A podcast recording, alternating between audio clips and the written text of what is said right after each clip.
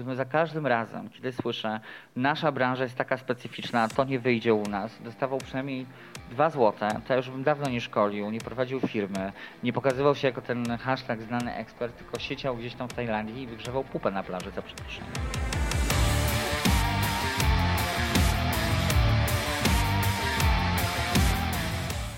Cześć. Ja nazywam się Wojtek Struzik, a Ty będziesz słuchać właśnie 136 odcinka podcastu Rozwój Osobisty dla Każdego, który nagrywam dla wszystkich zainteresowanych świadomym i efektywnym rozwojem osobistym. W tym odcinku moim gościem jest Grzegorz Miecznikowski, którego najbardziej będziecie kojarzyć pewnie z medium społecznościowego, jakim jest LinkedIn. Ale o czym rozmawiałem z Grzegorzem powiem za chwilkę, bo teraz przypomnę Ci, że w 135 odcinku moim gościem, moim i Waszym gościem był Robert Buszta, z którym rozmawiałem o szybkim czytaniu książek. O tym, czy warto, czy to jest trudne, no i o wielu innych rzeczach związanych właśnie z szybkim czytaniem. Mało tego, Robert przeznaczył dla słuchaczy i patronów podcastu swoją książkę, a dodatkowo dał za darmo poradnik szybkiego czytania, który oczywiście pobrać możesz ze strony rozwój osobisty dla każdego.pl łamane przez RODK 135. W tym miejscu również podziękuję swoim patronom. Pełną listę wszystkich patronów możesz zobaczyć pod opisem każdego odcinka podcastu na stronie rozwój osobisty dla każdego.pl. I dziękuję za wsparcie, dziękuję za to, że pomagacie mi nie tylko tworzyć ten podcast, ale generalnie motywujecie mnie do tego, żebym robił to coraz lepiej, zapraszał gości, których czasem wy zaproponujecie, zadał pytania, które wy chcecie zadać tym gościom, więc bardzo wam za to dziękuję. A jeśli ty chcesz dołączyć do grona patronów, to tradycyjnie wejdź na stronę patronite.pl łamane przez RODK i wybierz dogodny dla siebie próg wsparcia. Również jeśli chcesz wesprzeć bajkowy podcast, to w tym samym miejscu. Z góry serdecznie dziękuję i już zapraszam do rozmowy z Grzegorzem Miecznikowskim, z którym rozmawiałem o tym, jak media społecznościowe sprzedają. Jak można sprzedawać, co zrobić tak naprawdę, żeby sprzedawać poprzez media społecznościowe, z dużym uwzględnieniem tego medium, na którym Grzegorz jest najczęściej, najwięcej i z którego generalnie również szkoli i wspiera innych, czyli LinkedIn. Dlatego już teraz zapraszam Cię do rozmowy z Grzegorzem Miecznikowskim. Ja się nazywam Grzegorz Miecznikowski i zajmuję się wszystkim, a przynajmniej wieloma rzeczami. Od marketingu e, po działaczostwo i aktywizm, a skończywszy na śpiewaniu. Więc, e, więc tak, więc, e, więc jak widzisz, dosyć szerokie pole tak, o, działalności. O tych, o tych pierwszych twoich aktywnościach wiem, o śpiewaniu. To taki coming out teraz był, chyba mam wrażenie, bo ja nie trafiłem nigdzie na ciebie śpiewającego, ani mówiącego o tym, że śpiewasz. No co ty, przecież na LinkedInie nawet, nawet na LinkedIna trafił um, utwór, który nagrałem wspólnie z e, jednym z e, LinkedInowiczów, e, także prowadzącym podcast. Nie będę wymieniał, co by nie było, że tutaj reklamujemy, wiesz, jakby konkurencyjne podcasty. No to pewnie, to pewnie z Maćkiem. No. Z Maćkiem Sasinem, bo Maciek teraz wreszcie, wreszcie wyszedł z gitarą, wyszedł z piwnicy, więc cieszę się, że, że wspólnie też nagrywaliście. Widzisz, tak sobie pożyczamy gości, jeśli tak można powiedzieć. No ale dobrze, Grzegorz, będziemy dzisiaj rozmawiać trochę o marketingu i o paru innych rzeczach też. E, o muzyce był osobny odcinek, e, więc tutaj sobie dzisiaj myślę ten temat akurat odpuścimy. No ale tradycyjnie, żeby mm, przed wejściem w temat właściwy, tradycji stało się zadość, to powiedz proszę, co jest Twoją pasją albo jakie masz pasje? No to ja już się wywałtowałem z pasji, bo moją pasją jest rzeczywiście śpiewanie i muzyka i, i wszystkie działania bardziej artystyczne, a, a cała reszta, którą robię, to jest już bardziej, bardziej zawód rzeczywiście i, i coś, czym się specjalizuję i coś, coś z czego się no, utrzymuję, albo coś, co po prostu wykonuję na co dzień, ale, ale to śpiewanie to jest jeszcze, jeszcze rzeczywiście jest taką pasją, jeszcze sprawia mi rzeczywiście, dopóki nie dostaję za to pieniędzy, w większości powiedzmy sobie. E, I jeszcze dopóki dopłacam, żeby ludzie mnie słuchali akurat w tym wypadku, to, e, to, to, to, to rzeczywiście to śpiewanie jest taką moją małą osobistą pasją i także schronieniem od właśnie kiedy, kiedy wiesz, kiedy już obowiązki zawodowe cię przytłaczają, to to jest takie miejsce, gdzie mogę się bez problemu schronić, wyciszyć, wyluzować albo dać upust, dać upust wszystkim frustracjom, emocjom i tak dalej, i tak dalej, i tak dalej to ważne, żeby mieć takie zajęcie, taką pasję, taką chwilę, gdzie można faktycznie e, oddać się powiedzmy zapomnieniu, czyli resetować, e, uciekać trochę, jak też e, powiedziałeś. No i bywa, że na początku trzeba dopłacić do tego, nazwijmy to w cudzysłowie, biznesu, czyli do tej pasji. Moją pasją są podcasty i też od ponad dwóch lat, jakbym zliczył koszty versus ewentualne przychody, to też do tej pasji dopłacam, ale póki co cieszy mnie ona bardzo i też jest dla mnie oderwaniem od takiej codzienności. Robię to zwykle po pracy zawodowej. Teraz w trakcie urlopu nagrywam ten odcinek z Tobą, więc to jest takie też e, takie nowum, można powiedzieć, że w trakcie urlopu jeszcze coś podcastujemy tutaj. E, dobrze, Grzegorz, kolejny py... Proszę? A nie wolisz odpocząć? Ale to dla mnie jest odpoczynek. Widzisz, no, niektórzy, tak ludzie mają, niektórzy ludzie mają takie zboczenia. E, słuchaj, e, kolejnym pytaniem, jakie zawsze zadaję swoim gościom, zanim przechodzimy do właściwego tematu rozmowy, to jak rozumieją rozwój osobisty, więc jak ty rozumiesz rozwój osobisty, Grzesiek? Um, ja rozwój osobisty, um, znaczy okej, okay, chyba nie trafiłeś na najlepszego rozmówcę w tym temacie, bo ja to, to tak tak pytałem się, zanim, zanim się jeszcze umówiliśmy na, na spotkanie, czy ty wiesz, jakie ja mam zdanie w ogóle o rozwoju osobistym, mhm. bo, bo to, co jakby mówi się o rozwoju osobistym, to czym jest rzeczywiście według niektórych mm, coachy rozwój osobisty, to jest jakby mm, wypaczenie tej podstawowej, podstawowej roli tego rozwoju osobistego. Ja natomiast rozwój osobisty, czy, czy w rozwoju osobistym w ogóle upatruję możliwości i szansy poznania siebie i rozwinięcia niektórych kompetencji czy cech charakteru, które albo nam się podobają, albo nam się nie podobają. Tam zawiecenie na przykład pod dywan umiejętnie. E, ale dla mnie rozwój osobisty wiąże się z poznawaniem i odkrywaniem siebie i, i swoich kompetencji, e, i, i swoich zainteresowań, i swoich pasji, e, a niekoniecznie z wychodzeniem ze strefy komfortu. Bo też uważam, że kiedy już wychodzisz ze strefy komfortu, to znaczy, że ją rozszerzyłeś na tyle, że po prostu jakby idziesz krok dalej. Wiesz co, y, każdy gość mówi tutaj może nie tyle każdy gość, ale wielu gości mówi o wspólnych takich cechach rozwoju osobistego, o stawaniu się lepszym, codziennie lepszym, lepszym jakimś okresie czasu i tak dalej. Natomiast faktycznie rozwój osobisty w dużej mierze właśnie dotyczy tego, o czym ty mówiłeś, czyli e, rozwijania się w ramach pewnych kompetencji, tych, które są pożądane, chcemy rozwijać, e, tudzież u ciebie na przykład rozwój w kierunku śpiewu na przykład, tak? To, to jest też jako rozwój osobisty, bo on jest rozumiany na wielu płaszczyznach uczenia się, rozwoju fizycznego, aktywności fizycznych, e, sztuki, duchowości i tak więc to, to ma bardzo wiele, wiele gruntów, dlatego mój podcast nazywa się Rozwój Osobisty dla Każdego bo były tutaj już odcinki i o aktywności, i o diecie, i właśnie o tym rozwoju nazywanym przez Ciebie rozwojem, e, wychodzeniem ze strefy komfortu i tak dalej. I szanuję każde zdanie i podoba mi się każde zdanie i dla, dlatego wymyśliłem sobie właśnie, że każdego będę o to pytał. Nawet jeżeli ma, nazwijmy to inny, albo uważa, że ma inny stosunek do rozwoju osobistego. Wydaje mi się, no. że masz bardzo normalny stosunek do rozwoju Dobra, osobistego. Ja a nie masz wrażenia, że rozwój osobisty to jest takie słowo, um, znaczy taka nazwa wytry, która została sobie przywłaszczona właśnie przez mądrych trenerów rozwoju osobistego. W sensie jakby mamy i rzeczywiście specjalistów, którzy, coachy, którzy są fajni, kompetentni, a mamy jeszcze tych smutnych, którzy mówią o tym, że musisz sobie tylko zwizualizować Ferrari, żeby je, tak, żeby je tak naprawdę mieć.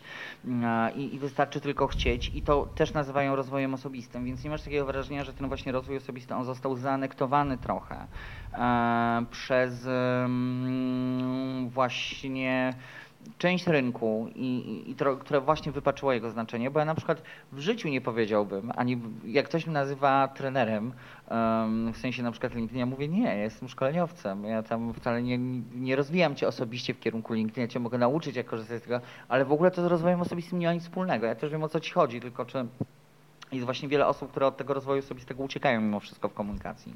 Tak, wiesz co, bo to, to ma taki element wspólny, to jest trochę, ja też w wielu odcinkach podcastów mówię o tym, to jest takie stygmatyzowanie trochę tak coachingu, rozwoju osobistego i paru innych rzeczy właśnie dlatego, Oj, że są w tym środowisku, tak, że są w tym środowisku... Proszę? Żartuję, mówię.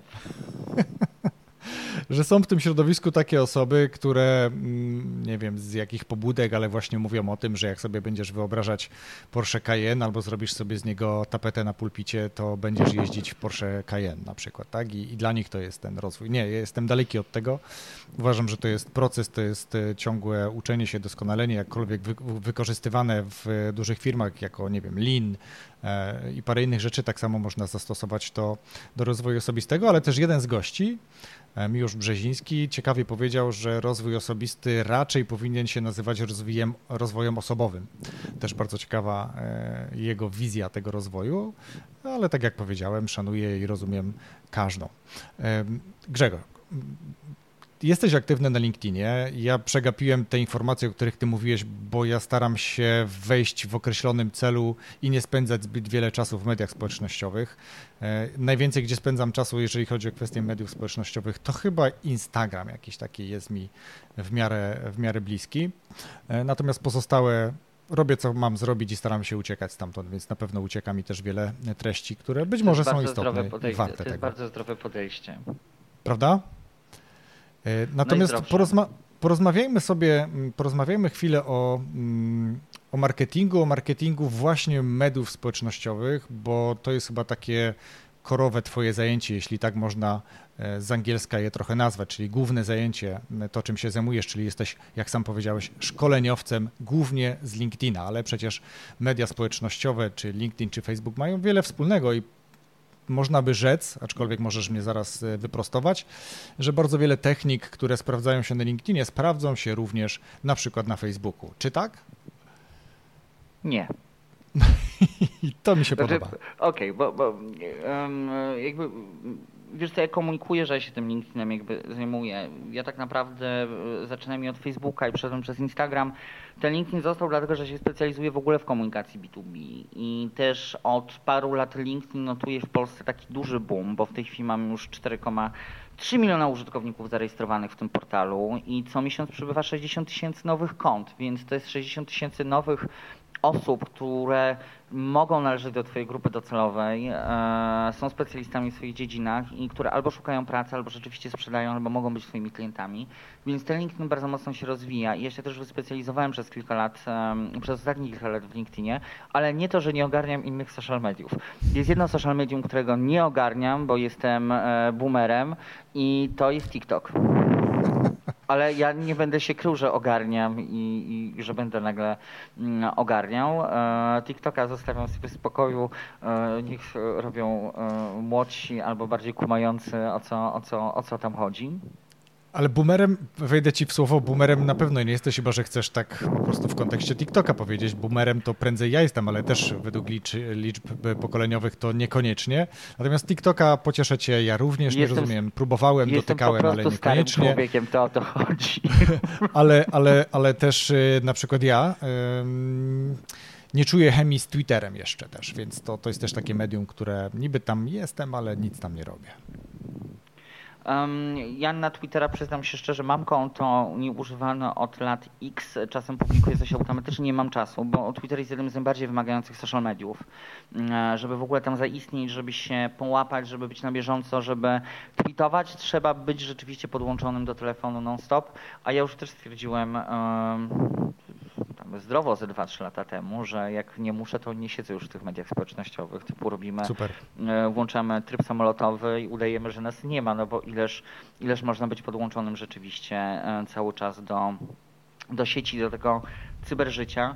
E, Natomiast te same techniki marketingowe, które właśnie to jest mylne, totalnie mylne mm, założenie albo mit, który gdzieś tam funkcjonuje, że jak robimy coś fajnego na Facebooku, to na pewno zażre nam tak samo na Instagramie albo na LinkedInie, albo w ogóle jeszcze przenieśmy to na Twittera i będziemy mieć jedną komunikację, na, tę samą na te wszystkie kanały, co jest zasadniczo błędem i, i lenistwem trochę marketerów, takim powiedziałbym, prawdę mówiąc, grzechem ciężkim, jednym z najcięższych grzechów, mm, czyli właśnie e, przekładanie tych wszystkich strategii i taktyk, których mamy jeden do jednego na każdy kanał społecznościowy, gdzie oczekiwania odbiorców na Facebooku są zgoła inne niż na LinkedInie gdzie sposób komunikacji na LinkedInie jest zupełnie inny niż na Twitterze, bo nawet jeśli spojrzymy na, na długość znaków, nie? Na Twitterze możemy wrzucać krótkie, krótkie informacje, krótkie tweety zamieszczać. Na LinkedIn w tej chwili możemy pisać 3000 znaków. Już więcej. E, twi- 1300 albo 3000 w zależności od tego, czy masz już update, czy jeszcze nie. Ja jeszcze update'u nie dostałem z długością znaków, więc jeszcze się na te 1300 męczę, zanim się rozpiszę. Um, ale też zupełnie inne są oczekiwania, bo na LinkedInie ludzie oczekują um, informacji bardzo merytorycznych, tego merytorycznego warzywa, um, że tak powiem, a na Facebooku króluje infotainment, czyli połączenie informacji z rozrywką i marki też ten, też ten Mm, też tę technikę mogą wykorzystywać, czy, czy, czy bardziej storytelling na, na, na Facebooku czy na Instagramie, także jakby wizualne, a na LinkedInie jakby konkret, więc to nie jest tak, że rzeczywiście ta komunikacja nam w jeden do jednego się fajnie przełoży zawsze na same, na wiele kanałów.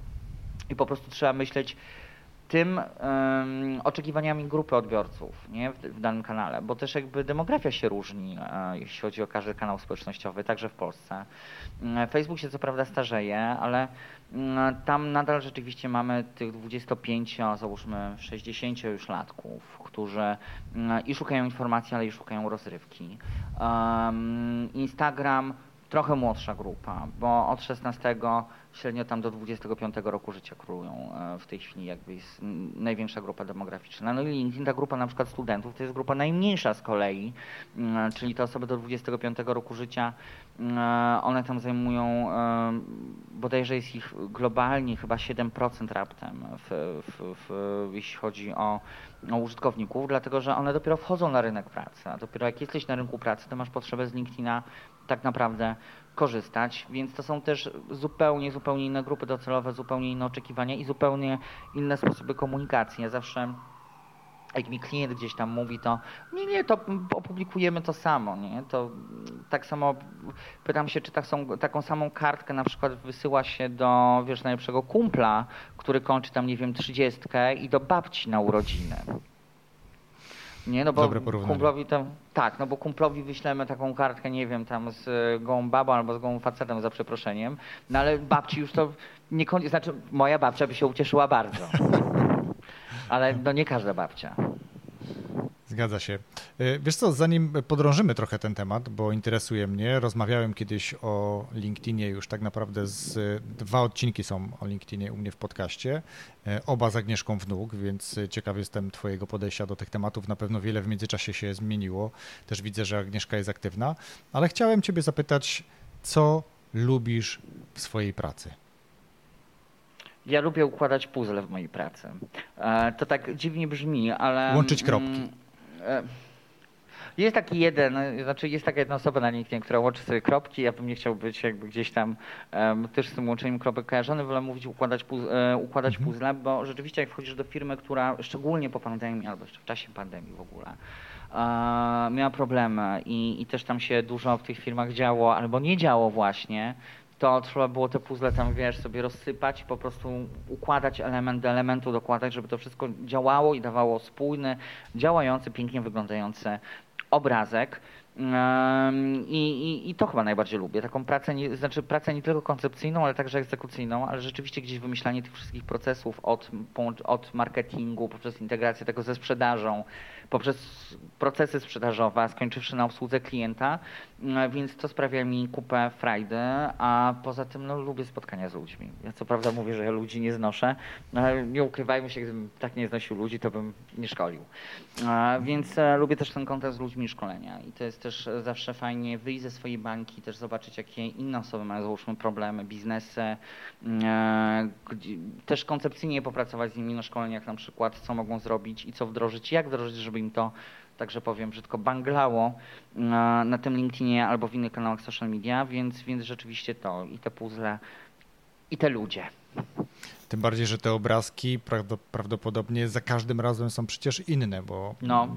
wiele problemów, być może znowu popełni jakąś herezję, ale wiele problemów to są niemalże te same problemy w wielu firmach, ale tak naprawdę im głębiej w las, tym więcej drzew, jak to mówię, czyli te problemy okazują się jednak zgoła inne i te puzelki dają ostatecznie zupełnie inny obrazek. Znaczy, problemy są powtarzalne w firmach. Wiesz, gdybym ja mhm. za każdym razem na przykład dostawał, gdybym za każdym razem, kiedy słyszę, nasza branża jest taka specyficzna, to nie wyjdzie u nas, dostawał przynajmniej dwa złote, to już bym dawno nie szkolił, nie prowadził firmy, nie pokazywał się jako ten hashtag znany ekspert, tylko siedział gdzieś tam w Tajlandii i wygrzewał pupę na plaży, za przeproszeniem. I, I rzeczywiście jest wiele branż i wiele firm, które są do siebie podobne i mają bardzo podobne problemy, um, ale to też wynika, z, wiesz, to z tego, że um, jakby wielu przedsiębiorców zaczyna w tym samym momencie, albo wielu przedsiębiorców zaczynało w tym samym momencie, załóżmy w historii, nie? Jakby y, z firmami y, w swoich branżach, albo też po prostu my powielamy te błędy, bo też nikt nas nie uczy tak naprawdę, jak te biznesy mamy prowadzić, więc, więc błędy po prostu powtarzamy. Natomiast rzeczywiście jest tak, że przyczyny tych błędów mogą być zgoła, y, zgoła inne gdzieś, że w jednym tam firmie, załóżmy prezes jest odpowiedzialny, bo nie potrafi zarządzać dobrze, nie? I spiąć jakby sobie zespołu menadżerów, mm, a w drugiej firmie na przykład jest zbyt, nie wiem, rotacyjny zespół sprzedaży, co wynika na przykład z podejścia do pracownika um, od menadżerów, bądź nawet w wiesz, zarobkach i tak dalej, i tak dalej, więc te przyczyny jakby trzeba, trzeba się trochę pobawić w detektywa czasem. I i też, i, i, też wejść głębiej i rzeczywiście sprawdzić, co jest powodem tego problemu w danej, w danej firmie, no, ale też nie każda firma pozwala trenerowi, czy pozwala jakby ekspertowi wchodzić, wchodzić aż tak głęboko w, w, w swoje buty. No, ale są takie firmy i ja współpracę zawsze z nimi doceniam, które rzeczywiście pozwalają, dają ci wszystkie dane, pozwalają ci przyjeżdżać na wywiady, nie, żeby rzeczywiście zbadać tę sytuację i, i ją poprawić, więc to jest, to jest wtedy super. Super, to odwrócę pytanie. Czego nie lubisz w takim razie? Deadline'ów. Tego, że doba ma 24 godziny, bo powinna mieć przynajmniej 36. Ja bym wtedy był a, szczęśliwy, bo mógłbym spać. I stref czasowych nie znoszę. E, ale wiesz co, no ty akurat nie lubisz deadline'ów. Ja jestem człowiekiem od tej strony akurat, który potrzebuje deadline'ów i innym też mówi, że ja potrzebuję deadline'ów, żeby faktycznie coś dowieść. Jak nagrywałem dla kolegi swoją rolę do jego podcastu, do jego historii w podcaście, bo to był taki podcast e, narracyjny, Mm, to była historia, opowiadanie, taki serial niemalże, no to mhm. mówię, Rafał, ja muszę mieć deadline, bo ja ci to nagram, nie ma problemu, tylko muszę mieć deadline, więc jakby ja się ruszam w deadline'ach, ale też jestem człowiekiem e, korporacji nie, od ponad 20 lat, masz, więc... Nie masz wrażenia, że ten deadline, on znaczy ustawiasz sobie ten deadline, to jest nagle dwa tygodnie, potem okazuje się następnego dnia, że już te dwa tygodnie minęły? Ale tak jest. Tak jest. Ja, bardzo często tak jest, Grzesiek. Ja, ten deadline nie jest po to, że ja dzisiaj zaczynam sobie małymi kroczkami przygotowywać, y, po dwa zdania nagrywać, wracając do tego tematu nagrywania, tylko ja wiem, że mam mu to wysłać w poniedziałek za dwa tygodnie i ja w poniedziałek albo w weekend przed poniedziałkiem mu to nagrywam. I to ja tylko tego, do tego tego potrzebuję. No, tak, tak niestety działam. Chyba, że faktycznie jest jakieś zadanie, jakiś projekt na tyle złożony, że muszę go sobie rozłożyć w czasie i faktycznie powoli zaczynać i te puzelki, o których mówisz, układać już od poniedziałku przyszłego, żeby za dwa tygodnie w poniedziałek obrazek był gotowy. To tak, to, to jest jakby zupełnie inna rzecz, ale takie luźne tematy, e, proste zadania e, lubię, kiedy mają deadline, więc ale ciekawe, szanuję to. Mm, jakby... Znaczy mnie deadline ogólnie, znaczy uważam, że są, no oczywiście, że są potrzebne, nie? Jak się z kimś umawiasz, no, że tam dostarczysz w przyszłym tygodniu, to dostarczasz w przyszłym tygodniu mm, i jakby ręczysz za to głową i, i, i swoim wizerunkiem i swoją godnością e, i rozumem człowieka, że tak powiem. Natomiast deadline są potwornie stresujące. Im, im bliżej deadline'u, tym, tym trochę gorzej, zwłaszcza przy mm, pracy, wiesz, no, na przykład wielu właśnie poziomach takich zróżnicowania, czyli tutaj sprzedaż, to marketing, tam jeszcze strategia trzeba, a tam jeszcze trzeba wymyślać mm, coś tam i coś tam i coś tam. Dlatego ich nie lubię, no ale nie lubię też stref czasowych, no bo gdyby jakby można było, wszyscy klienci byli w tej samej strefie czasowej, to też miałbym krótszą dobę zdecydowanie. A tak to możesz ją pseudo rozciągnąć. Rozumiem. E, Grzesiek, Zajmujesz się e, mediami, zajmujesz się LinkedInem konkretniej, ale też w konkretnych celach. Tak? Ci ludzie, którzy zwracają się do ciebie najczęściej gdzieś na końcu e, widzą potrzebę, żeby ten, e, to, to medium społecznościowe, LinkedIn w tym wypadku, ale też mówiłeś, że masz doświadczenie z innymi, w jakimś sensie wpływał na sprzedaż, tak? Pośrednio, bezpośrednio sprzedawał. Co zrobić, żeby w tych mediach e, społecznościowych, czy te media społecznościowe, czy to konkretne medium społecznościowe sprzedawało?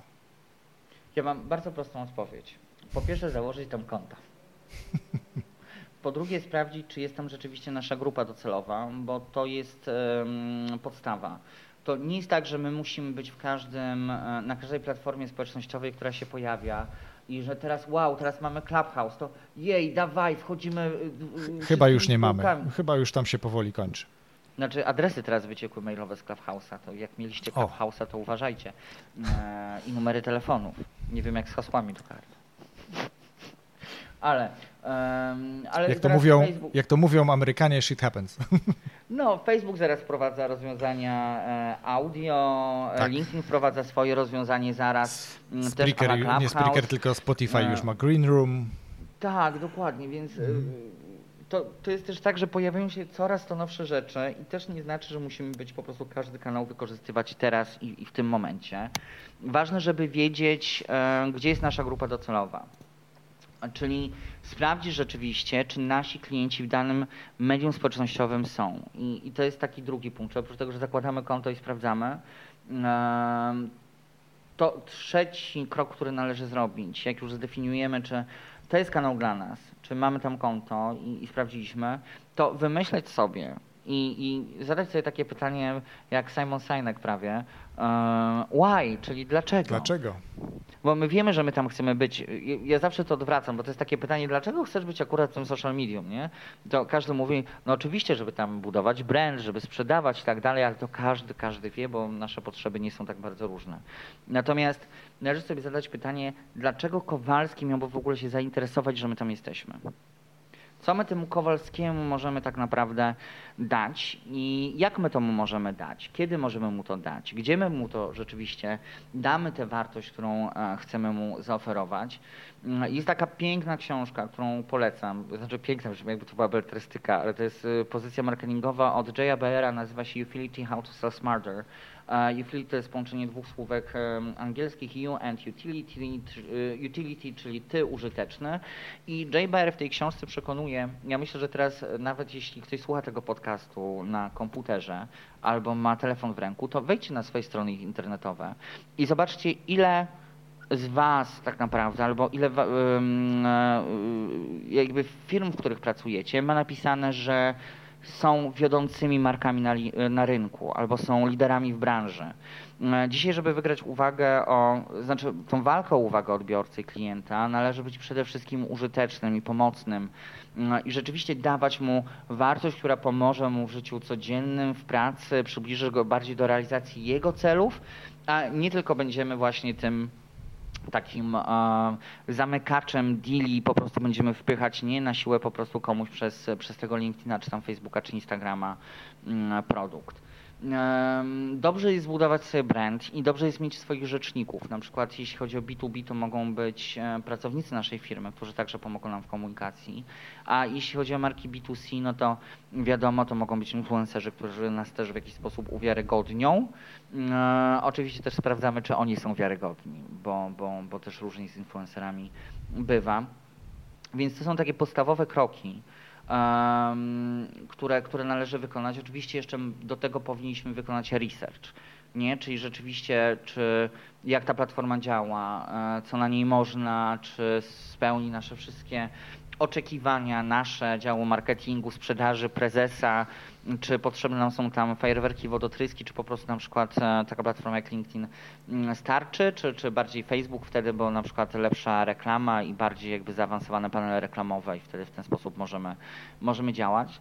No i jeśli nie posiadamy wiedzy na temat e, danej platformy czy danego medium, no to najlepiej albo pójść na jakąś konferencję i zdobyć, albo spotkać się z jakimś ekspertem jeden na jeden, czy wykupić konsultację, e, albo po prostu zainwestować w szkolenie, bo też nie rozumiejąc platformy, bo, bo technicznie możemy się nauczyć jakby ogarniać wszystko. Nie, tu kliknę, tam kliknę, tam założę i spoko, ale nie rozumiejąc platformy, specyfiki platformy, nie będziemy też w stanie stworzyć unikalnej obecności, jeśli chodzi o komunikację, także tą prosprzedażową i sprzedażową. Mhm. E, święte słowa. Natomiast wiesz co, ja chcę trochę pogrzebać, przejść trochę do, kon do konkretów.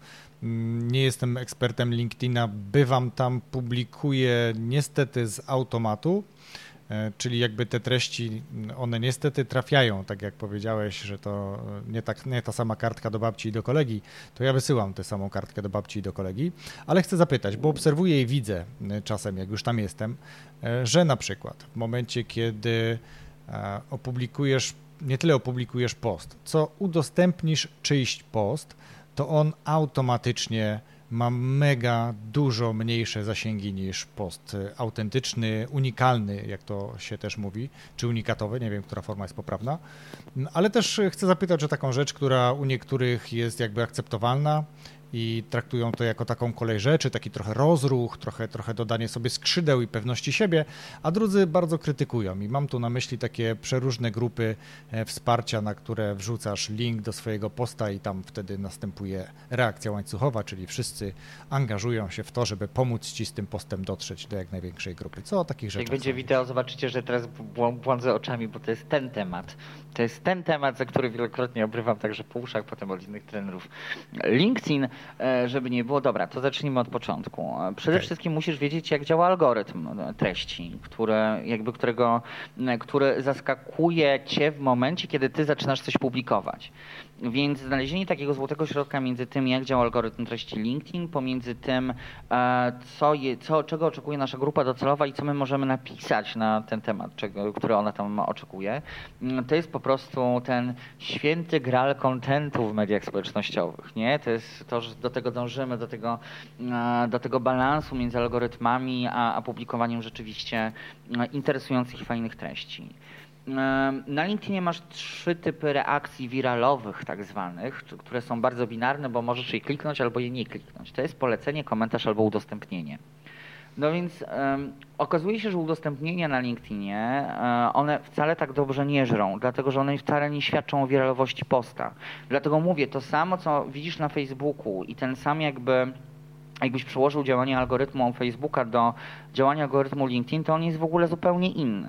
Mhm. Bo o wiralowości posta na Facebooku te udostępnienia jakby robią robotę, na LinkedInie nie. Dlaczego? Bo dla LinkedIna najważniejsze są komentarze, bo LinkedIn, dla, dla LinkedIna post jest wiralowy i wirusowy wtedy, kiedy zmusza cię do dyskusji, kiedy chcesz zabierać głos, kiedy rzeczywiście pod tym postem coś się dzieje i dyskutujesz, bo ty wtedy spędzasz więcej czasu na tym LinkedInie mm, i LinkedIn także spełnia swoją rolę bycia portalem do wymiany doświadczeń i opinii, mm, nie tylko na tematy zawodowe, ale także na tematy biznesowe i tak dalej, i tak dalej. Więc to jest ten pierwszy krok do, właśnie wiesz, to jest to właśnie, żeby zrozumieć um, właśnie portal, to, to, trzeba poznać różne jego aspekty, właśnie tą specyfikę, do czego portal służy, więc skoro wymiana doświadczeń, no to jakby można się domyśleć, że te komentarze będą e, z jednej strony gdzieś tam najbardziej punktowane, ale mając praktykę w innych mediach z, z innymi platformami społecznościowymi, na przykład z Facebookiem, no to możemy sobie tak trochę nieufnie do tego podchodzić. I oczywiście można wspierać się znajomymi, można wspierać się um, kolegami, koleżankami z pracy. Kto kiedyś nie poprosił o żebrolajka, niech pierwszy rzuci kamieniem. Naprawdę, no. Albo o żebro komcia. No kto tego nie zrobił, bo chciał, żeby post się lepiej jakby um, lepiej gdzieś tam się niósł. Więc kto tego nie zrobił, niech pierwszy kamieniem rzuci. Natomiast LinkedIn, niestety te grupy wzajem, wzajemnej adoracji, ja to tak nazywam, bo są grupy wsparcia rzeczywiście, ale są też grupki wzajemnej adoracji. I te grupki wzajemnej adoracji tworzone przez, na przykład po to właśnie, żeby sobie postlajkować, um, one, one przestają działać, bądź zaraz przestaną działać. LinkedIn rozpoznaje ruch z jednego miejsca na twój post. Więc to wcale nie jest tak, że jakby mm, niedługo może być tak, że w ogóle będziesz miał ucięte zasięgi z tego posta, albo dostaniesz shadowbana tak zwanego, bo na LinkedIn e, on na razie obowiązuje, jeszcze jest coś takiego jak shadowban. Czyli że posty mogą być zgłoszone, widoczne tylko mhm. dla ciebie, ale już nie dla mm, innych użytkowników, dopóki to nie zostanie rozpatrzone przez administrację ale rzeczywiście LinkedIn rozpoznaje ruch z jednego miejsca, tak samo jak rozpoznaje te same komentarze, czyli jeśli chcesz dać e-booka e, za komentarz, czyli na przykład napisz chcę, a otrzymasz e-booka dzisiaj w wiadomości prywatnej, to jeśli 250 osób umieści komentarz chce, to też LinkedIn spenalizuje ten e, zasięg twojego posta, bo widzi, że to jest metoda skamersko-spamerska która wkurza ludzi i której użytkownicy LinkedIn nie chcą, tak samo jak nie chcą tych grupek wzajemnych adoracji. Poza tym e, jakby ja rozumiem, że tutaj jestem nowym użytkownikiem, więc chcę mieć trochę mm, trochę, te, znaczy widzieć efekty od razu, nie? No bo to o to chodzi. A, to, ale to też nie jest tak, bo jeśli efekty są sztucznie dmuchane, czyli jeśli ja non-stop mam 50 tych samych osób, które będą lajkować mi posta, to to jest sztuczne nadmuchiwanie tak naprawdę moich zasięgów. Ja nie docieram do nowych osób z tym postem. Mm, to a, po drugie, skąd ja mam mieć prawdziwą wiedzę o tym, czy to kogoś interesuje, czy nie? Z drugiej strony naprawdę mm, dobry nauczyciel, e, czy to od kontentu, czy to od copywritingu, e, czy to spec od mediów społecznościowych, naprawdę może nauczyć kogoś pisania właśnie organicznego postów, które będą się niosłe. E, i które będą robić robotę. No i też pytanie, dlaczego głównym wskaźnikiem są zwykle te zasięgi, które są tylko, bo zasięg to jest ten wskaźnik, który ma nam podbudowywać ego. On wcale nie jest e, najważniejszy przy LinkedInie i przy komunikacji w ogóle w mediach społecznościowych, e, czy tam liczba lajków pod postem. Bo to jest taka, taka metryka próżności, ja to tak nazywam. W sensie, że jak mam dużo, to znaczy wow, jestem fajniejszy. No, wcale, wcale, wcale tak nie jest do, do końca i w ogóle. Jedno hasło, które nie pamiętam, kto jest jego autorem, mm, ale jest. Y, Jak mądry to ja. Jest, jest Jak nie mądry to nie ja. E, na pewno je znasz, ale czy jesteś autorem, to, to, to nie wiem. Może ten ktoś usłyszał go od ciebie, słuchaj. Ale że lajki to nie pieniądze. Lajki to nie złotówki, lajki to nie dolary, więc y, nawet jeżeli masz 200 lajków pod zdjęciem, to pytanie, ile one ostatecznie przyniosły ci e, w postaci nowego klienta, kontraktu, bo to przecież e, po to docelowo robimy, tak jak powiedziałem, zadając pytanie, jak sprzedawać, że właśnie no, nie jesteśmy tam stricte dla własnej przyjemności, bo sam kiedyś wziąłem udział w takim eksperymencie po rozmowie z jednym z gości, że publikowałem codziennie. Publikowałem codziennie i bardzo mnie irytowało to, że to zajmuje dużo czasu, bo trzeba to wymyśleć, trzeba znaleźć jakąś grafikę sensowną, może cytat, cokolwiek takiego, co e, spowoduje, że to zadziała, jak powiedziałeś, za bangla. Więc e, to, to zajmuje bardzo dużo czasu i, i, ja dzisiaj nie chcę tego czasu tracić na to, bo no raz, że e, no dobra, mam inne cele generalnie, natomiast jeżeli ktoś chce publikować codziennie dla lajków, no to zabronić nie można. Natomiast no właśnie gdzieś się później kończy wena, gdzieś się kończą pomysły, albo robimy remarketing treści sprzed y, pół roku, no bo przecież mało kto będzie sięgał w naszą historię e, do tego, co publikowaliśmy pół roku Ale temu, a aż tak dobre. wiernych chyba nie mamy. To jest chyba nawet nie głupie, Ale żeby te treści odkopywać. To jest wszystko dobre. To, co mhm. znaczy, I to jest wszystko to, co mówisz, to jest prawda. Natomiast ja się zastanawiam, po co sobie tak utrudniać życie. Znaczy, dlaczego wymyślać co tydzień nowego posta? W sensie jakby nie chodzi o to, że nowego, a nie ubrać sobie na przykład tego w cykle. Czyli, że na przykład w poniedziałki publikuję link do artykułu eksperta, który mi się spodobał i który mnie na przykład zafascynował w ubiegłym tygodniu. W środę publikuję y, posta na temat rozwoju osobistego na 2000 czy tam na 1300 znaków, bo tyle mogę, y, z ładnym zdjęciem w sensie albo z jakąś grafiką swoją, którą zrobię na www, na przykład canva.com, który jest darmowym narzędziem do tego, żeby takie grafiki prosto i szybko ogarnąć i prostu wrzuca się od razu do mediów społecznościowych, a w piątek wrzucam coś luźniejszego i robię ankietę, którą na przykład mogę potem w poniedziałek następny, e, czy tam w kolejny piątek omówić wyniki tego, e, tej ankiety i też napisać o tym parę słów. Jakby częstym błędem nowych użytkowników, w sensie to, to nie jest błąd i, i to nie jest błąd e, wina nowych użytkowników, tylko wina osób, które je uczą.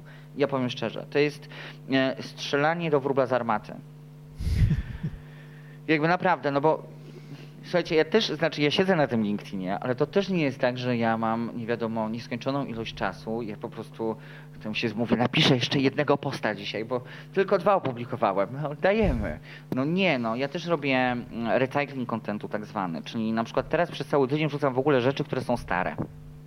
Znaczy, nie stare jak ja, tylko stare, które tam publikowałem załóżmy trzy miesiące temu. No I okazuje się, że dużo osób nie widziało tych treści, więc to jest też tak, że możemy ponawiać content, który już opublikowaliśmy jeszcze raz, albo trochę zmienić jego formę. Na przykład mam artykuły z bloga, które czasem zamieniam na prezentację na, i wrzucam jako PDF na LinkedIna. Mm, kiedyś na, slide, na też, dopóki SlideShare jeszcze, mm, jeszcze dychał e, samodzielnie. Mm, więc to też jakby pomaga te treści trochę odświeżać. Jak też im więcej tych treści tworzymy, im częściej je tworzymy, tym więcej mamy tych zasobów, które potem możemy gdzieś wykorzystywać i na przykład pojechać na urlop ze spokojem w duszy, głowie, sercu i w laptopie, że jednak mamy co publikować i tam, tam jeśli mamy w ogóle taką presję, żeby publikować codziennie i, i czy tam nie wiem, trzy razy w tygodniu, czy pięć razy w tygodniu. Mhm. Natomiast często zapomina się też o tym, to powinna być taka złota zasada mediów społecznościowych. Taka najzłotsza po prostu, u każdego w głowie i nie wiem, wytatuowana na czole po prostu, albo chociaż grawerem na laptopa, na, na każdym laptopie po prostu wpisana, że publikujemy i postujemy tylko wtedy, kiedy mamy coś do powiedzenia. I tak, to naprawdę. Ja się wielu, z tym bardzo zgadzam. Wielu ludziom rozwiązuje to problem postowania regularnego. Um, ale już tak serio, znaczy y, moim klientem, jak to powiedziałem, no to wow, no to ja rzeczywiście może będę postował w takim razie rzadziej, nie? A ten kontent taki bardzo autorski, bo to się bardzo autorskiego kontentu tyczy. Mm, ten kontent autorski będę wrzucał raz na tydzień albo raz na dwa tygodnie, a wezmę sobie jakieś linki, bo też pamiętajmy, że mamy różne strategie bycia na LinkedIn, jeśli chodzi o kontent. Możemy komentować, czyli być komentatorami i chodzić po postach innych osób. Czyli możecie przyjść do mnie, ale do Wojtka i skomentować nam posty mm, i dzięki temu wdać się w dyskusję i słuchajcie, nawet jak tam podyskutujecie, to to jest też motyw na posta potem do napisania. Ostatnio e, z Grzegorzem Miczynkowskim tam rozmawialiśmy o LinkedInie i bierzecie swoje komentarze, a co wy sądzicie na przykład, nie? I tak dalej, mhm. i tak dalej. Możecie być tak zwanym bramkarzem, czyli Zainspirowałeś mnie to poczekaj do, do, dalszej części podcastu. Nie chwal gościa, nie chwal gościa przed końcem audycji, jak to mówią jasne, jasne, e, jasne. w życiu. Jest też strategia bouncera, czyli bramkarza. Możecie wybierać linki rzeczywiście, czyli to nie musi być content stricte autorski. Możecie wchodzić na blogi. Jeśli zajmuję się marketingiem i nie mam pomysłu na content, wchodzę na bloga Dagmary Pakulskiej, patrzę, czy Dagmara nie napisała, pozdrawiam zresztą Dagmarę, czy Dagmara nie napisała nic nowego o LinkedInie i wtedy na przykład odnoszę się albo cytuję fragmenty z jej tekstu, mówię tam, przeczytajcie tekst od Dagmara Pakulska i wrzucam z głowy post na dzisiaj. Jeśli nie mam inspiracji, albo chcę zachować tę regularność, bo mam już bazę odbiorców, ale uwierzcie mi, to też nie jest tak, że my jesteśmy niewolnikami tych social mediów i tych odbiorców, żeby tam wrzucać rzeczywiście codziennie, albo co wtorek nic się, jak naprawdę nie wrzucicie raz albo dwa razy w zaplanowanym terminie rzeczy, to naprawdę zasadzie świat się nie zawala. Ja myślę, że tak się dzieje, że przyjeżdża, jak nie wrzucę, to przyjedzie czterech jestów apokalipsy, roz, y, rozgrzmią się trąby jerychońskie w ogóle, e, niebo zrobi się czerwone, spadnie ognisty deszcz na ziemię i wszyscy będą pokazywać mi palcem, że spowodowałem Armagedon. Okazało się, że nic się nie stało, nawet pani ze sklepu się do mnie uśmiechała. Więc mamy te trzy strategie, które możemy wykorzystywać, oprócz bycia, te dwie strategie, które możemy wykorzystać oprócz oczywiście bycia autorem. E, i, i też też jakby się tym bawić, albo to miksować i też pamiętać, że nie zawsze, nie zawsze, nie zawsze rzeczywiście tam e, musimy się bardzo mocno zmuszać albo męczyć, albo rzeczywiście wykańczać się, e, żeby tworzyć ten kontent autorski, jeśli akurat nie mamy motywacji do tego, bo nie powiem weny i inspiracji, bo uważam, że nie ma czegoś takiego jak wena i inspiracja. Jest motywacja tylko i wyłącznie do tworzenia. I warsztat e, do tego. E, natomiast jeśli nie mamy tej motywacji do stworzenia na przykład posta, no to weźmy sobie stare albo weźmy sobie link i nie przeżywajmy, e, nie przeżywajmy tego po prostu przez trzy dni, że wow, nie udało nam się opublikować dzisiaj akurat autorskiego posta i w ogóle nasza obecność na LinkedInie jest bez sensu e, i, i wszystkich zawiedliśmy łącznie ze sobą i naszą babcią. No. Przede wszystkim siebie, nie? I to o jejku, strat, nie, spadły mi zasięgi, co ja teraz zrobię, jak ja to tak, odbuduję. Tak, SSI mi spadło i tak dalej. Słuchajcie, to jest tak samo, SSI jest wskaźnikiem, ja, znaczy jest bardzo wiele osób, które twierdzi, że to jest w ogóle jakiś wyznacznik czegokolwiek. SSI jest wskaźnikiem grywalizacyjnym, co jest ciekawe i powstał po to, żebyś ty miał wskazówkę od LinkedIna, czy sobie dobrze na tym LinkedInie radzisz. Ale nie jest to w żaden sposób metryka, którą można oceniać na przykład działalność handlowców albo twoją działalność na LinkedInie, dlatego że w pewnym momencie SSI tak czy siak ci się stopuje i możesz go rozwinąć tylko i wyłącznie po kupieniu wersji premium, w sensie tam jakby on ci będzie skakał albo nie skakał. Poza tym no, trudno jest mieć taki sam tydzień, żeby z tygodnia na tydzień albo polepszyć. No, znaczy naprawdę musiałbym siedzieć, tak, nie wiem, chyba po 8 godzin na tym LinkedInie dziennie, nie wiem, wysyłać zamiast 50 to przynajmniej 100 wiadomości, nie, jakby każdego dnia i publikować dwa posty, a nie jednego posta żeby, żeby ten SSI dalej drgnął i poszedł w górę. Więc tym też nie należy się przejmować, to jest tylko i wyłącznie wskaźnik grywalizacyjny. Był kiedyś taki, e, też się wszyscy jarali sobie, liczyli tak dawno, dawno temu kiedy zaraz po tym, jak już wymyślono internet, jeszcze był, znaczy żartuję, ale na początku lat 2000 pojawiło się taki, takie narzędzie, które nazywało się Cloud. I Cloud to było narzędzie do mierzenia social media, social media influence score. Czyli mogłeś sobie sprawdzić w 2000 roku, czy jesteś influencerem. Podpiąć różne kanały i to ci wyliczało w skali też od 1 do 100 twój cloud score. Social media influence score. I ludzie na przykład e, wpisywali sobie na blogach albo tam, w, wtedy pierwsze współprace chodziły i tak dalej, na przykład mój cloud to tak 98. No wiecie co było śmieszne? Na przykład podpiąłem sobie LinkedIna, e, który wówczas był mało popularny i ja tam nawiązywałem kontakty z zagranicznymi klientami głównie. Mm, podpiąłem sobie Facebooka, ale odpiąłem na przykład Insta- e, Twittera chyba, czy coś tam to 2000, tam załóżmy 10 rok był. E, otworzyłem chyba Twittera, nagle mi ten cloud urósł też tam do 98. Takie wskaźniki można naprawdę oszukiwać i nie ma sensu się nim przejmować. Jeśli już chcemy mierzyć metryki, to są metryki pozazasięgowe, poza um, rankingowe tego typu, e, które dużo lepiej nam się E, sprawdzą e, w, w mierzeniu wyników e, i, i, w ogóle wskazują nam tego, czy my potrafimy w te social media, czy nie, czyli na przykład zaangażowanie pod postami liczba lidów, które nam spływają, propos, nie wiem, ofert o współpracę, albo jeśli budujemy markę osobistą, to po, nie wiem, artykule eksperckim, e, propozycji wypowiedzi do mediów, mm, e, nie wiem, porównać sobie się z innymi dziesięcioma ekspertami, którzy ile oni publikują na dany temat na przykład, czyli jeśli mamy dziesięciu ekspertów o social media, no to sprawdzić, czy publikowali w tym tygodniu na przykład, bo to wszystko widać o na przykład LinkedInie i wtedy możemy sobie też wyliczyć share of voice, nie? Więc takie, takie rzeczy są fajniejsze i bardziej miarodajne, jeśli umie się je policzyć i chce się je policzyć, niż te,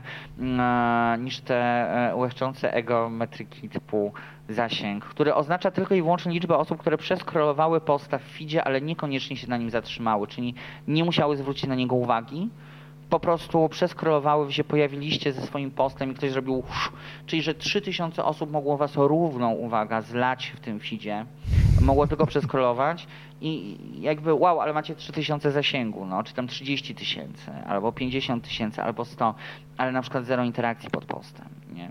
Jakby też algorytmy teraz już bronią przed tym, że, że jakby nie można mieć już tyle zasięgu, nie mając interakcji, no albo na przykład jesteście w tym kółku wzajemnej adoracji, tylko widzicie te reakcje właśnie od, od swoich jakby tam kółkowiczów yy, i to tylko oni wam to lajkują i komentują, więc, yy, więc no mówię, no, no to są metryki, które są w miarę miarodajne, jeśli rzeczywiście ich nie oszukujemy i nie chcemy jakby ich przekłamywać sobie.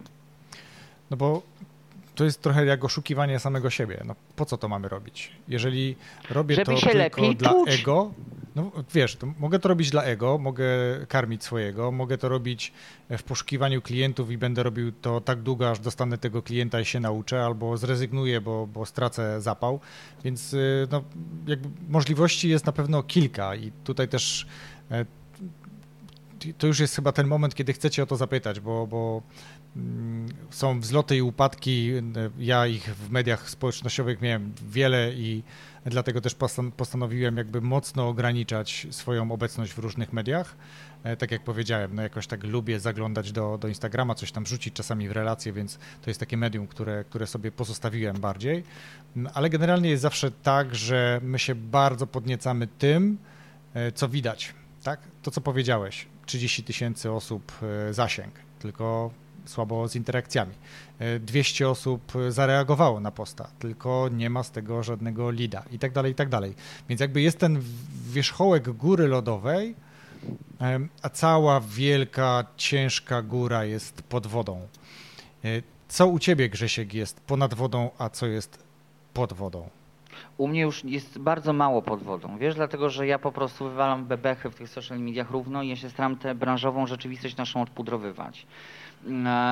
Jestem, e, wiesz, nie jest tak i jakby, znaczy inaczej. Był moment, w którym ja rzeczywiście chciałem być taki sobie myślę, wow, będę sobie tutaj jak Michał, jak nie wiem, Artur, jak Zbyszek, i tak dalej, bo oni są super przedsiębiorcami, tak się chwalą tymi milionami szczęśliwymi, no ja też tak chcę, no przecież no wow. To potem ja tak ludzi zacząłem spotykać na konferencjach, nie? Jakby y, zbieżność imion przypadkowa to chodzi w ogóle y, jakby o e, zupełnie inne, inne osoby. Ja tych ludzi zacząłem spotykać na konferencjach, kumplować się z nimi, przyjaźnić i mm, też jakby zobaczyłem, że, że to nie jest takie super wspaniałe zawsze, jak oni opowiadają w tych social mediach, że to jest pewien wycinek. I też było w pewnym momencie tak, że ludzie myśleli, że wow, ten Miecznikowski to ma takie same, takie fajne klawe życie, w ogóle zero problemów. Um, ja nie wiem, co sobie ludzie wyobrażali, nie? Jeżdżę sobie po tej Polsce i po świecie. nie wiem, co chyba, nie wiem, dworzec kolejowy chłopaka sobie zmieniam, nie? Bo co szkolenie to, to, to nowy chłopak nie, albo tu impreza, nie, po, po konferencji i tak dalej, i tak dalej, i tak dalej. I nikt, jakby wiele osób nie zauważało tej ciężkiej pracy, którą trzeba było zrobić, albo także, żeby prowadzić własną firmę poświęcenia, które się kurde wkłada w to wszystko. I ja no o tym tak. zacząłem pisać, bo na przykład mało osób, to jest, to była rzecz, którą bardzo wiele osób zdziwiło że ja nie pochodząc z bogatego domu, ja naprawdę był i założyłem własną firmę, bo zwolniłem się z etatu, w ogóle zainwestowałem w knajpę też w międzyczasie, jak uciekłem z marketingu, reaktywowałem swoją agencję, i działamy. No i klienci spóźniają się z fakturami, ja po inwestycji nie miałem zabezpieczenia finansowego i na przykład ludzie się dziwią, jak gdzieś tę historię opowiadam, że naprawdę miałem problem z tym, żeby bułkę sobie kupić na przykład serem, nie? Że jakby to są tego typu poświęcenia, albo zapłacić za bilet kolejowy e, do, e, nie wiem, tam do Krakowa, gdzie prowadziłem szkolenia, czy, czy za bilet czy do Londynu, gdzie chciałem pozyskać klienta kolejnego. Więc to są tego typu rzeczy. To są też rzeczy z, związane ze stanem emocjonalnym przedsiębiorcy, bo jeden na trzech przedsiębiorców cierpi na depresję w Stanach Zjednoczonych. W Polsce nikt takich badań nie zrobił i prawdopodobnie nie zrobi, bo a Depresja to jest w ogóle temat, który jest jeszcze stygmatyzowany i zaniedbywany. Co to jest depresja, nie panie? W ogóle biznesmeni z depresją. My sobie wyobrażamy, że biznesmeni, jakby przedsiębiorcy są, to jest, to jest top 10, to jest top 10 najbogatszych Polaków to jest jakby, jakby jeszcze o oni depresję mogą mieć. To nie wiem, to jest dokładnie przykład Meghan Markle na przykład, która, u, um, która właśnie opowiadała o swojej depresji. Nagle pojawiły się te komentarze w Polsce, ale jak to? Przecież ciężla? Depresję ma? To co, jest, dwór ma za mały, czy co, nie? Um, to są te wszystkie wyrzeczenia, które, które trzeba podjąć. E, to jest właśnie, wiesz, te, te różne huśtawki emocjonalne i ja o tym piszę, ja o tym mówię. Ja stwierdziłem, że im bardziej, bo, bo, to było, po pierwsze zbiegły się dwie rzeczy wtedy, jak ja zacząłem w ogóle o tym pisać i mówić. A sam byłem w takiej sytuacji, bo zacząłem chorować na nowotwór i potrzebowałem znaleźć w internecie historie, które mogłyby mi pomóc przejść przez jakby walkę z nowotworem, potem przez depresję, potem przez te nieudane inwestycje. Tam tego nie było. Poza tym spytałem się przed tym, zanim zrobiłem coming out depresyjny też e, w 2000, żeby nie skłamać, 18 roku chyba, czyli 3 lata temu. E, też spytałem się kilku osób z branży, które bardzo cenię bardzo lubię, czy w ogóle należy o takiej, w ogóle o depresji pisać w biznesie, czy, czy to jest dobre, czy to jest niedobre. I wszyscy mi to odradzali, wiesz, że ja biznes tracę, że o Jezu, że Grzegorz tam, no nie przesadzaj, no przecież jesteś już tak gwałtowanym gejem, to jest już tak ciężko ci w biznesie, teraz jeszcze będzie, będziesz za psychopatę uchodził. No ja stwierdziłem, o kurde, no nie no, no trzeba napisać. No jeśli oni nawet mówią, czyli zaufani ludzie, którzy są bardzo otwarci, że to jest jakby coś z tym nie tak, to znaczy, że to pudrowanie tej rzeczywistości i jakby, wiesz, to tak nie wiem, czy u ciebie można trochę, jakim językiem można się posługiwać e, u ciebie w podcaście. Ja mówię, że to jest obsypywanie główna brokatem zwykle. W sensie, że to jest tak to główno, które mamy gdzieś tam w różnych branżach, nie? czy to biznesowej nawet branży, ono jest tak obsy, obsypane, że bierzesz do ręki i myślisz pączek. No, no nie no. Jakby, i, i, to należy jakby odpudrowywać, odbrązawiać, od glamuroz, gla, gla, od glamuro... Wywać. Dobrze, bo tak, dokładnie. E, dziękuję, że pomogłeś, bo biznes na przykład w Polsce jest bardzo glamoryzowany. To jest prawie, jesteś biznesmenem, to jesteś jak prawie byłbyś drugim Lewandowskim. Idziesz do klubu, już nie musisz błyskać owłosioną e, klatą na dyskotece, tylko mówisz, jestem przedsiębiorcą, mam swój startup, nie? I nagle, wow! Żartuję oczywiście, ale, ale gdzieś ta glamoryzacja tego biznesu, bo, bo, to przyszło wraz ze startupami, ona też to, to postrzeganie i to jak my siebie sami w tej branży postrzegamy, też, też jakby to wszystko zmieniło. Jest bardzo wiele osób, które boi się powiedzieć na przykład, że wow, mam gorszy dzień i biznes mi nie idzie. I mieliśmy przykłady takich firm na przykład w pandemii, czyli nagle jest super, super, super, no w ogóle fake it till you make it Naprawdę, fake it till you make it. To jest też podejście, które w Polsce jakby dominuje, nie wiem czemu jeszcze. Jakbyśmy byli naprawdę 20 lat za tym zachodem. Wiesz co, bo to jest nawet w wyniku, my mamy nawet polskie powiedzenie, no, dobra mina do złej gry, no, no jakby to jest w genach no ale, trochę, ale nauczyliśmy się tego. Ale, no dobrze, no ale ja, ja się cały czas pytam klientów, którzy tak robią na przykład, po co? Przecież jakby szkodzić, na koniec dnia szkodzimy sami tym sobie. I w pandemii były przykłady takich firm, które na przykład tak mówiły, że świetnie prosperują tysiąc klientów, pięć tysięcy klientów. I nagle okazuje się, że ludzie przechodzą na etaty ledwo, a firmy upadają i zwalniają pracowników, bo są tak bardzo zadłużone i jakby nie ma szans na to, żeby się podniosły. Tak. Bo jeśli my klienta w komunikacji nawet liczymy, że wiecie, jakbym chciał powiedzieć pod tym kątem, to zaraz wam powiem, ile takich klientów miałem ale na przykład y, zwrócił się do mnie w czasie pandemii y, nasz znajomy z branży, wspólny podejrzewam. Y, I jakby świetny chłopak, młody, który gdzieś tam był na szkoleniu właśnie u coacha. I właśnie to miał wpojone to, że musi jakby robić tą dobrą minę do złej gry, fake it till you make it i pokazać, że jest lepiej niż jest. No i nagle on się pyta, że, że ja mam znaleźć pracę, bo ja nie mam klientów w ogóle od... Mm. Zacząłem biznes, od pół, po roku nie mam klientów. Ja mówię, ale dlaczego? Ja myślę, że tak ci świetnie idzie. Przecież pisze, że pozyskałeś 2000 klientów. No i okazało się, że te 2000 klientów to rzeczywiście była, to może być prawda, albo półprawda, albo nieprawda, bo okazało się, że to były pobrania e-booków darmowych, które on miał na stronie. Wiecie, jakbym tak liczył klienta... No, ale powiem ci, nie wpadłbym na to, ale okej. Okay. No, nie? Ciekawe. Bo jakby tak się często dzieje, bo ja klienta liczę na przykład za zapłaconą fakturę i to jest jakby mój klient, jak go zapłaci albo przed, albo po zleceniu, to jest klient. Eee, chyba, że pro bono robię i na przykład też mamy całą komunikację gdzieś tam, ale jakby czasowo mi to zajmuje. Natomiast gdybym tak policzył sobie klientów, to ja naprawdę byłbym, nie wiem, i tak komunikował swoją firmę. To z e-booków pobranych darmowych od tam, nie wiem, pięciu lat, to miałbym chyba ze 30 tysięcy klientów w ogóle no, pozyskanych. No, ale teraz pomyślcie sobie, ludzie się na to łapią i dlatego to jest um, jakby to jeszcze czasem ludzie jakby stosują te fake it till you make it, ale pomyślcie, jak ja bym przez 5 lat obsłużył 30 tysięcy osób sam. No, no tak. jak ja mógłbym pozyskać 30 tysięcy klientów? I to jest właśnie to, że my lubimy e, widzieć tylko to, co jest powyżej wody i wierzyć w to, że to jest cała góra, że już nic pod wodą nie ma. E, I wielki szacunek za to, że jakby o tym zacząłeś mówić. Ja oglądałem materiałów e, sekielskich, gdzie, gdzie byłeś też gościem, gdzie też opowiadałeś o, bardzo mi miło. Bardzo, Gosia Serafin bardzo... się bardzo ucieszy, że ktoś to oglądał. no widzisz.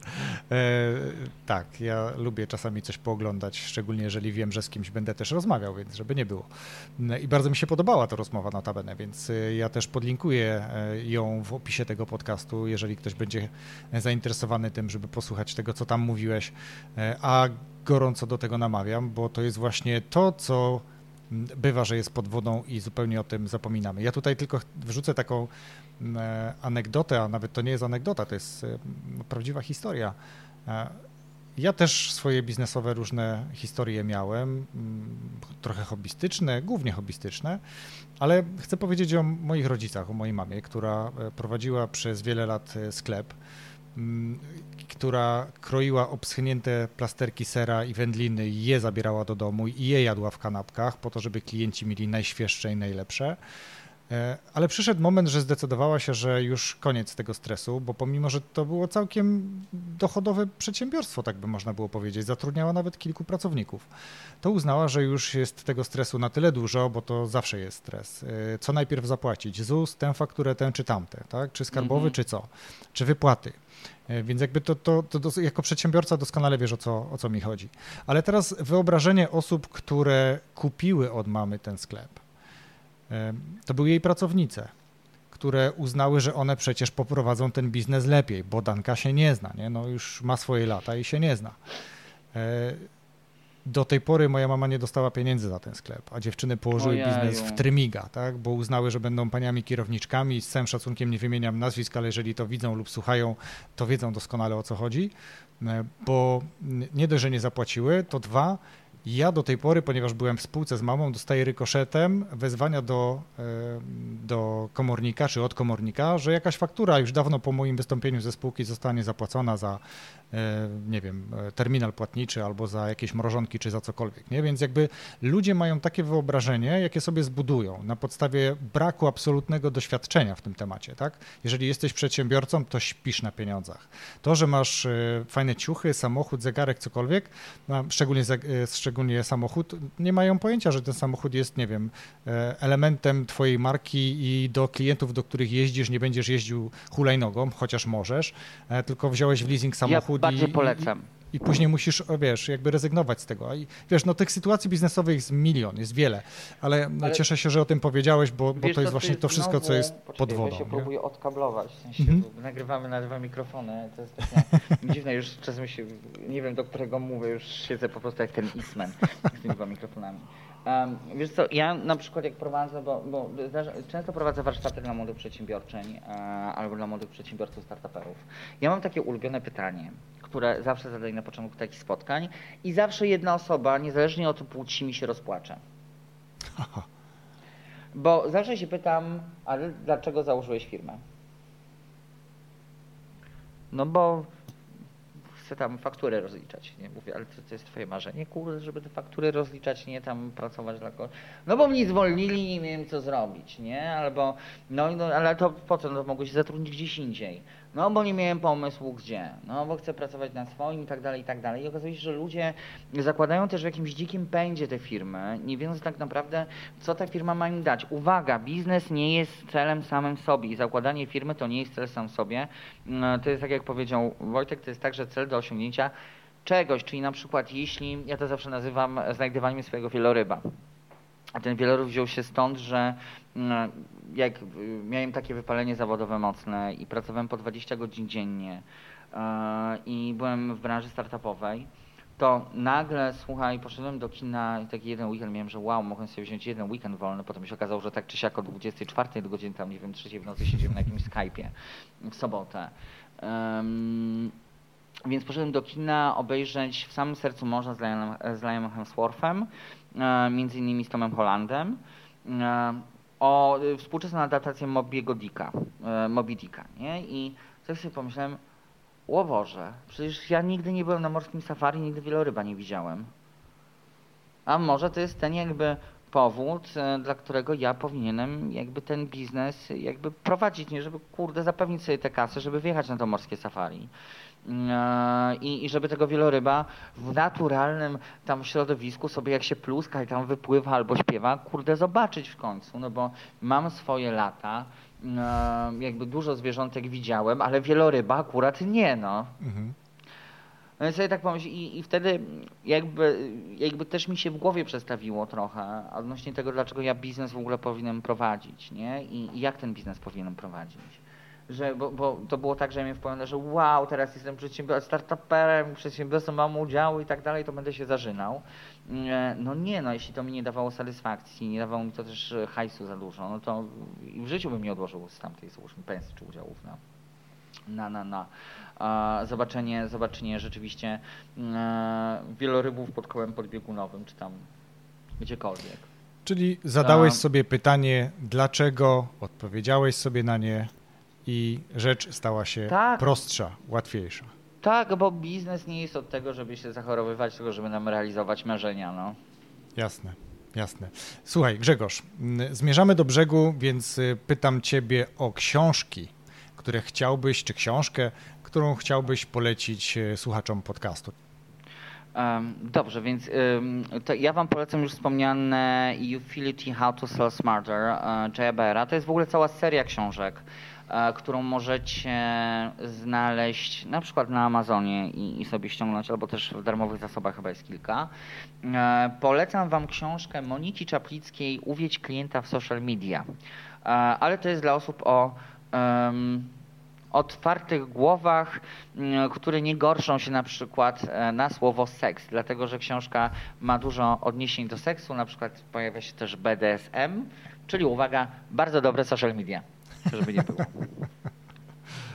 E, I polecam też, jeśli chcecie wiedzieć więcej o LinkedInie i chcecie wiedzieć, jakie treści publikować, jak być tam obecnymi, to polecam Wam swoją książkę, a tak naprawdę e-booka, czyli tajniki efektywnej sprzedaży na LinkedIn, którą znajdziecie na mojej stronie internetowej www.grzegorzmiecznikowski.pl, ale myślę, że też podrzucę mm, Wojtkowi, żeby Wam po prostu Dokładnie, wrzucił. ja to podlinkuję oczywiście, że tak, wszystkie książki, które przed chwilą poleciłeś i swoją, swojego e-booka również podlinkuję w opisie tego podcastu, czyli na stronie rozwój osobisty dla każdego.pl. Pod tym odcinkiem będziecie mogli sobie zobaczyć, e, pobrać.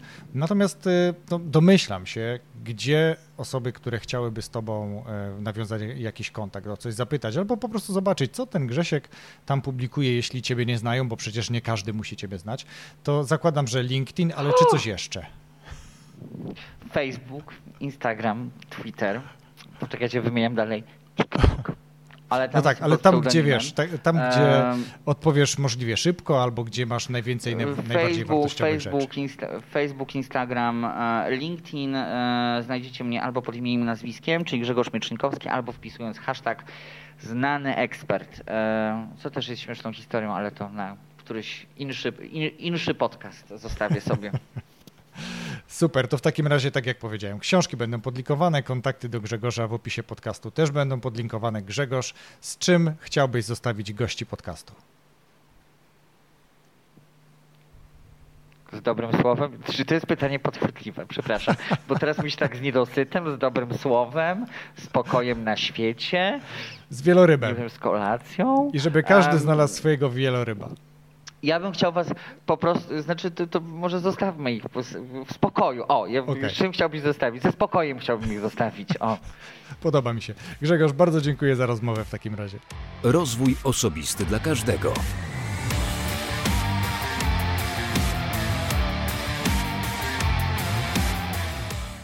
Dziękuję, że wysłuchałeś tej rozmowy do końca. Rozmowa z Grzegorzem nie tylko niosła ze sobą wartość postaci jasnych i dość oczywistych, myślę, wskazówek dotyczących tego, jak obecność w mediach społecznościowych może przyczynić się do zwiększenia sprzedaży, ale myślę, że też taki istotny element tej rozmowy dotyczył tego, że nie zawsze świat jest widziany przez różowe okulary. Że nie zawsze warto patrzeć tylko na wierzchołek góry lodowej, nie zdając sobie sprawy z tego, co jest pod wodą. Grzegorz dzisiaj mówi o tym otwarcie, kosztowało go to trochę zdrowia, jeśli więc interesuje Cię więcej ten temat, o którym mówił Grzegorz, ten temat związany z tą częścią góry lodowej, której nie widać, to w opisie tego odcinka podcastu znajdziesz link do rozmowy, gdzie Grzegorz znacznie więcej mówi właśnie o tej stronie swojej działalności. Raz jeszcze dziękuję za wysłuchanie tej rozmowy. Zapraszam za tydzień w piątek na premierę nowego odcinka i wszystkiego dobrego.